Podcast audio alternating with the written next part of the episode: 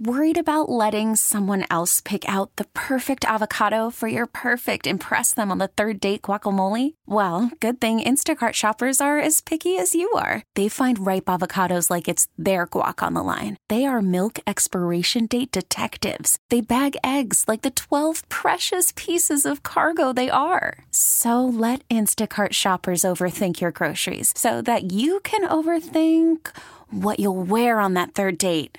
Download the Instacart app to get free delivery on your first three orders while supplies last. Minimum $10 per order. Additional terms apply. Play ball! It's 30 with Murdy with your host, Sweeney Murdy.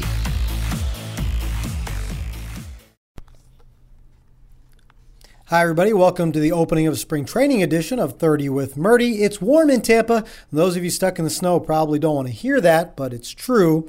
If it makes you feel any better, it rained most of the day Wednesday, but temperatures will be back into the 70s as pitchers and catchers begin workouts officially on Thursday. In this episode, we will hear my conversation with Yankees pitching coach Larry Rothschild, getting his thoughts on the guys who are projected as his top two starters. Luis Severino and James Paxton could be the 1-2 combination at the top of the rotation if they continue to trend upward, to borrow a phrase from Brian Cashman. Before we get to that chat with Larry, here are a couple of quick takeaways from Aaron Boone's opening press conference.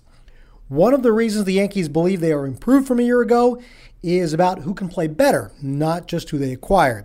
Gary Sanchez is first and foremost among the players the Yankees need to bounce back in a big way. Producing offensively, defensively, and staying healthy. Those are three things that Sanchez didn't really accomplish last year. 26-year-old catcher had surgery in the offseason on his left shoulder, an injury that wasn't revealed until after the season and could explain away some parts of his 2018 performance. So as Sanchez enters spring training with the hopes that he's able to be the player the Yankees believe him to be, Boone sees a player that is both healthy and hungry. He started by explaining that Sanchez's recovery from surgery helps to put him in a better place. I think it certainly helps, and to see, you know, how he's kind of evolved over the last month from his progression from that surgery. He's doing really well. You know, his body's in really good shape. I think he's going to have a great year for us on both sides of the ball. I'm really excited about his frame of mind right now, and we're counting on and expecting him to go out and be a great player for us. You know what? I just think he's a year more mature. I think going through some of the things he went through last year, I've said this a lot with you guys, is, you know, bumps in the road, struggles, especially as a young player, can be great things in the grand scheme of things for a career, especially when you're as talented as a guy like Gary. And there's no question that I think the things he went through last year physically, I think will benefit him going forward. And I just, you know, I've spent some time with him this offseason. Went down to the Dominican, spent some time, and the conversations I've had from him, I feel like it's a young player that's another year along, another year mature, and a guy that, frankly, is very hungry to go out and show the world how good a player he is. Didi Gregorius is another player coming off an injury who is super important to the Yankees and their chances in 2019. But after having Tommy John surgery in October, his return will be delayed until the summer. The Yankees originally looked at Didi's return as anywhere from June to August, and Boone would only confirm that's still the same general time frame. But the Didi's recovery is going smoothly so far. Well, all I'll say is that he's doing really well. His last doctor's checkup was last week or 10 days ago in New York, where he was cleared to start his throwing program. He still won't hit, at least with two hands, start swinging a bat, I think for 3 or 4 more weeks. But he's doing really well. You know, he's listening to you know, the progression and being smart about it, but he also, in his mind and knowing who he is, you know, he's like, let's go, I want to get this thing going. So I hate giving a timeline because we'll let the thing play out. I think our original was anywhere from 2 to 4 months maybe into the season. He certainly seems at least on that pace. And and he's in really good shape and progressing the way he should be. So we're optimistic that, you know, he's going to play hopefully a significant amount of the season for us. But to put a time on it still at this point, that's probably a little early. Some other injury news. Jacoby Ellsbury, after recovering from hip surgery, is now dealing with plantar fasciitis and will not be in camp until March. He is then expected to start the season on the injured list, which would open the door for Clint Frazier as the fifth outfielder at worst. CC Sabathia is a little behind after his heart issues, still a couple of weeks away from throwing his first bullpen session here. Boomin believes Sabathia is going to be able to start the season on time, but it does call into question how deep this Yankees rotation is. Boone ran down some of the in-house candidates that will most certainly see some action as fill-ins. You're talking about Domingo German, Loaisiga, Chance Adams, you know, Michael King, who's, you know, come onto the scene a lot. And then guys that'll emerge along the way that you don't necessarily account for, you know, and Luis Sessa, who, you know, maybe is ticketed for our pen in a lot of ways, is a guy we know is capable of going out and starting as well. So we feel like we have a lot of internal options, and a lot of internal options that, especially in a fill-in role, are capable of being very good pitchers for us. Michael King probably should come off of that list for now. Boone later reported that King has been shut down until next month due to an elbow issue. We will see if that turns into anything more significant. Meanwhile, Jordan Montgomery feels good and said he's looking forward to pitching again this summer. Montgomery had Tommy John surgery last year and has June as a target date, 14 months removed from surgery at that point, and hoping to be pitching again at Yankee Stadium then. At the top of the rotation is Luis Severino, who Boone said is pretty likely to be his opening day starter. No big secret there. Severino's 2018 season started brilliantly and then took a sharp turn. Fatigue was a factor for the 24-year-old. Tipping pitches became a topic that raised some eyebrows, too. To learn more about Severino's ups and downs last season, plus what he can do to take the next step as a number one starter, I sat down with Yankees pitching coach Larry Rothschild. We also discussed the addition of James Paxton. My first question to Larry is about the up and down nature of Severino's 2018 season and what his view of that was. Well, I think there's a lot of different pieces in that equation. I think one of them is he went through a normal process that guys that accelerated their innings the second year, a lot of guys have gone through it for 7, 8, 9 starts.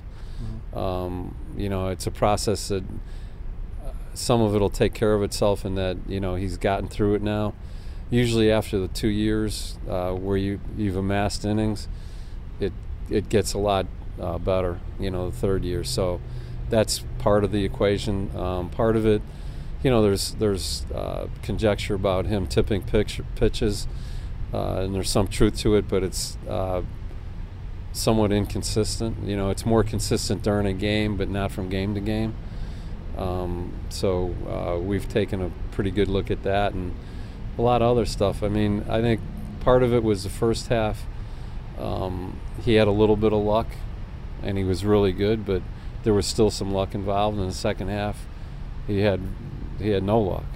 So that's part of it. And I don't coach to be lucky or not be lucky, so I got to look at the stuff that's more concrete, and, you know, the area of the pitching that, you know, where he has to get better more consistently. And, you know, the second half, I didn't think he located his fastball as well. I thought the slider was a little more inconsistent, but I think some of that's due to the fatigue. And it's not fatigue in a sense that, you know, my arm's really heavy or I'm dragging. It's just that it's not quite the same. And when you pitch at the level he did the first half, when there's a drop-off, you know, it's really noticeable.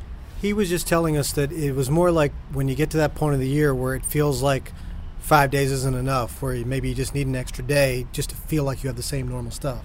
Right, yeah, and, you know, we gave him extra days at times, but I think there's a point at which when you do get there, extra time, a few days, isn't going to make the big difference. Mm-hmm.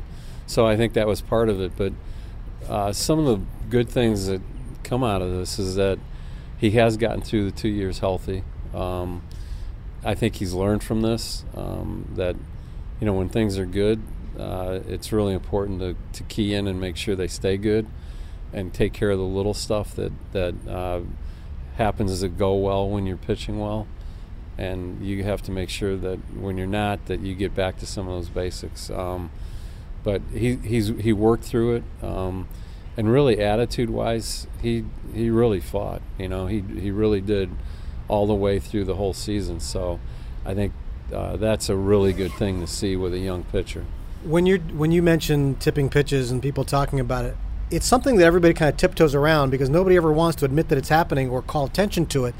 Can you even tell us how far back you've been aware there was a problem that needed fixing? Well, first of all, I think this has been under a microscope with him, you know, so I don't know if people danced around it because they kind of pounced on it, really.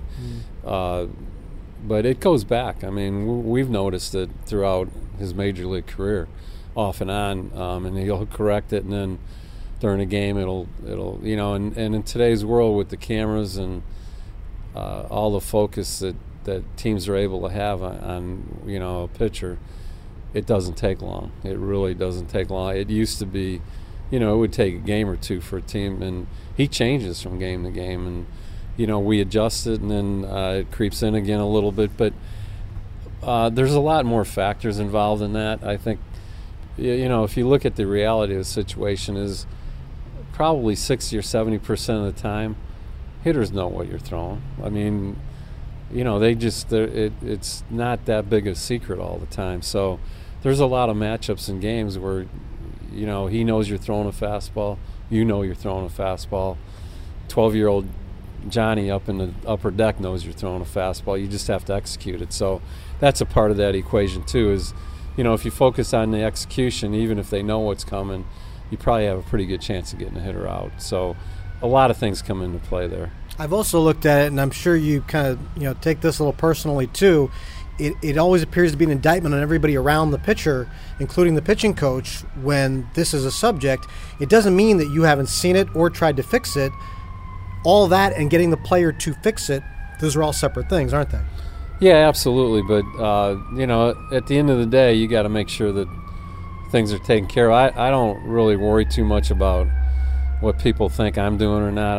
I have to take care of my business and be comfortable with what I do, and so I'm not concerned with that part of it. It's more or less taking care of it and seeing it, and you know, it's not my strong suit to tell if a guy's tipping pitches, but there's a lot of people around that you go to and have them look at it, and then I'll do side by sides and stuff, and you know, but during a game, it's, for me, it's hard to see. So I have other people look at it, and you know, and it's really a hard correction to make during a game for a pitcher. You know, if he's going good, you know, what does he change? You know, and are you willing to take a risk of changing something and him not being able to execute pitches? And then if things aren't going well, you know, it's more drastic and it's probably more out of necessity. But does it, you know, if he's righting the ship, does it give him a better chance to right it, or is it going to affect him negatively? Those are all things that come into play. But I think at the end of the day, if we just take care of it and it's consistently done, and then, you know, it'll all go away. He turns 25 in very short order here, and I was looking recently at all the things he's accomplished and done already compared to other elite pitchers in the game at that same age. I mean, there's a couple that weren't even in the big leagues by the time at this time in their careers. So, I mean, you mentioned before a microscope, and I think he's under that because of who he pitches for and the world we're in. But he's already put himself in a level that I think is hard for a lot of people to accept. What does he need to do, do you think, to just take that one extra step to being truly one of the top number one pitchers in the game? Well, it's going to have to be what every pitcher that becomes a top pitcher or athlete, and you consistently perform at a very high level. Mm-hmm. And, you know, this year's going to be important because, you know, he's gone through the good years and then he went through the bad half last year. And, you know, he struggled before in the major leagues when he first came up. Mm-hmm. But you look at, you know, the perspective for me is you look at the base of work that he's put together at a young age, and it's pretty impressive. And I don't think you can lose sight of that if you're coaching him. You know, I know fans you know, it's more day to day and start to start. But for me, it's a perspective to give to him that, you know, look, you've pitched pretty well throughout your career. We want to get better, of course, and we want to make sure that it's a consistent, high-level performance, and that's what we're after. So, but really keep a perspective on what you've done. Fortunately for you, James Paxton was acquired early in the offseason, so you've had a lot of time to get familiar with him and what he brings. I know so many people who are excited about his potential here. What have you seen, and whether just what you've studied from him, what you've talked to him over the course of the last couple of months? Well, there's a lot of positives. You know, he's been down here probably now for close to 3 weeks and done some sides, and it's impressive to watch. You know, and I've always, when I've seen him pitch, been impressed with the stuff. And now that I've met him and talked to people, there's a lot there, you know, and the biggest thing, he's had some freak injuries, you know, and how do you avoid those? You know, you just, I guess he's due for a streak of luck for the next whatever here, and not to have those freak injuries. But the other injuries you have to protect against and make sure that this is a guy that, for me, if he can get to the 200 pitch area, innings pitch in a year, he's going to perform really well. The stuff is there. His knowledge of the game is there. His knowledge of himself is really good. So I think there's a nice ceiling for him that if we can reach that potential, we're going to have a really nice piece to the whole pitching staff. He's ideal. The package that he brings is ideal to fit at the top of the rotation with a guy like Severino, what everybody seems to be looking for, right? Yeah, he should be. I mean, he's got a chance to perform as well as some of the top pitchers in the game. And really the consistency and the health are the two things, but he's diligent. You know, from what people have told me and watching tape of him, he's a tough competitor when he's on the mound, and, you know, he certainly has the quality of pitches to perform well. I got one other one for you. You were a coach with the Reds in 1990 when they put together the Super Bullpen, the Nasty Boys. When you saw that and saw it work the way it did, and it led to a world championship for you and the Reds, did you think at the time you were seeing the future of the game, or did you think that it was just something that happened to work there? Because it seems like that's where everybody seems to want to build now. You do need some elite starters to get to the finish line, as we saw the Red Sox do, but it seems everybody wants what happened, you know, all those years ago, and it's more of a prime factor in today's game. Well, baseball is kind of a copycat sport with organizations and things that happen. You know, other teams will chase it. But with the Nasty Boys that year, I think, one, you're in most situations, the guys with the good stuff were your starting pitchers. Mm-hmm. It just happened on that staff, you know, and there were good starting pitchers. But the guys with the absolute best stuff were the three guys in the bullpen.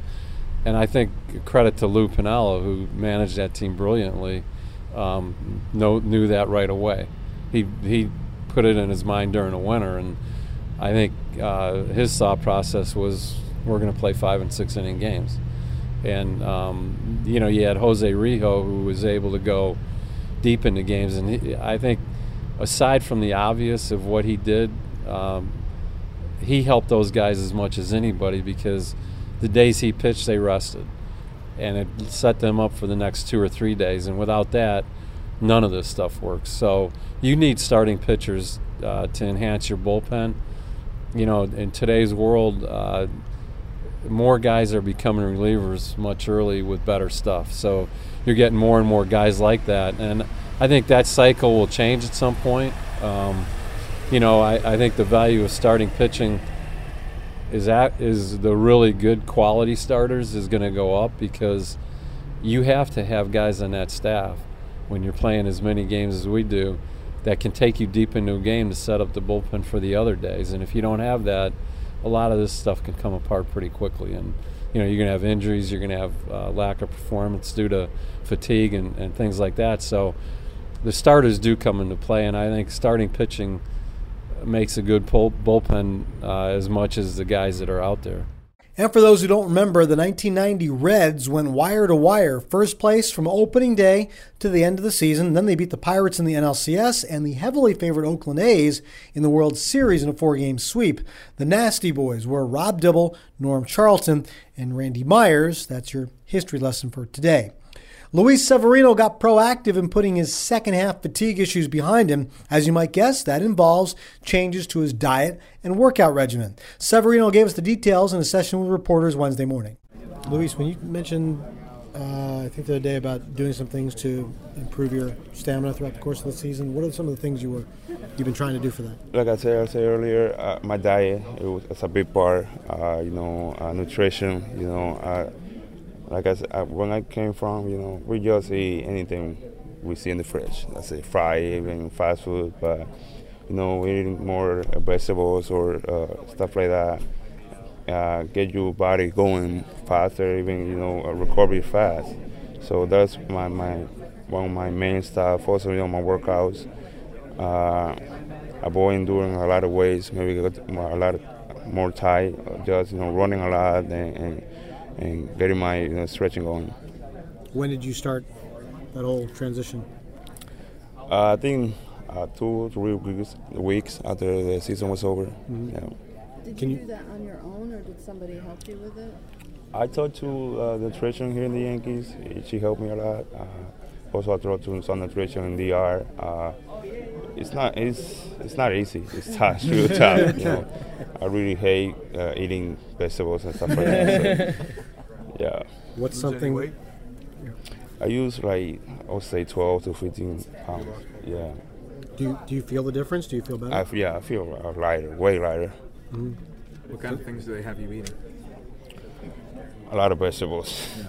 A lot of vegetables, nothing fried. Even a lot of sugar, I just drink a lot of water. What's something that you don't eat anymore that you really wish you could? Anything that's fried. I just love fried chicken. I love even, where the stone is? Mm-hmm. It's like fried plantain. I love that. So now I can't eat that. When did you realize at the end of last year that you were kind of feeling that fatigue that you kind of want to get rid of?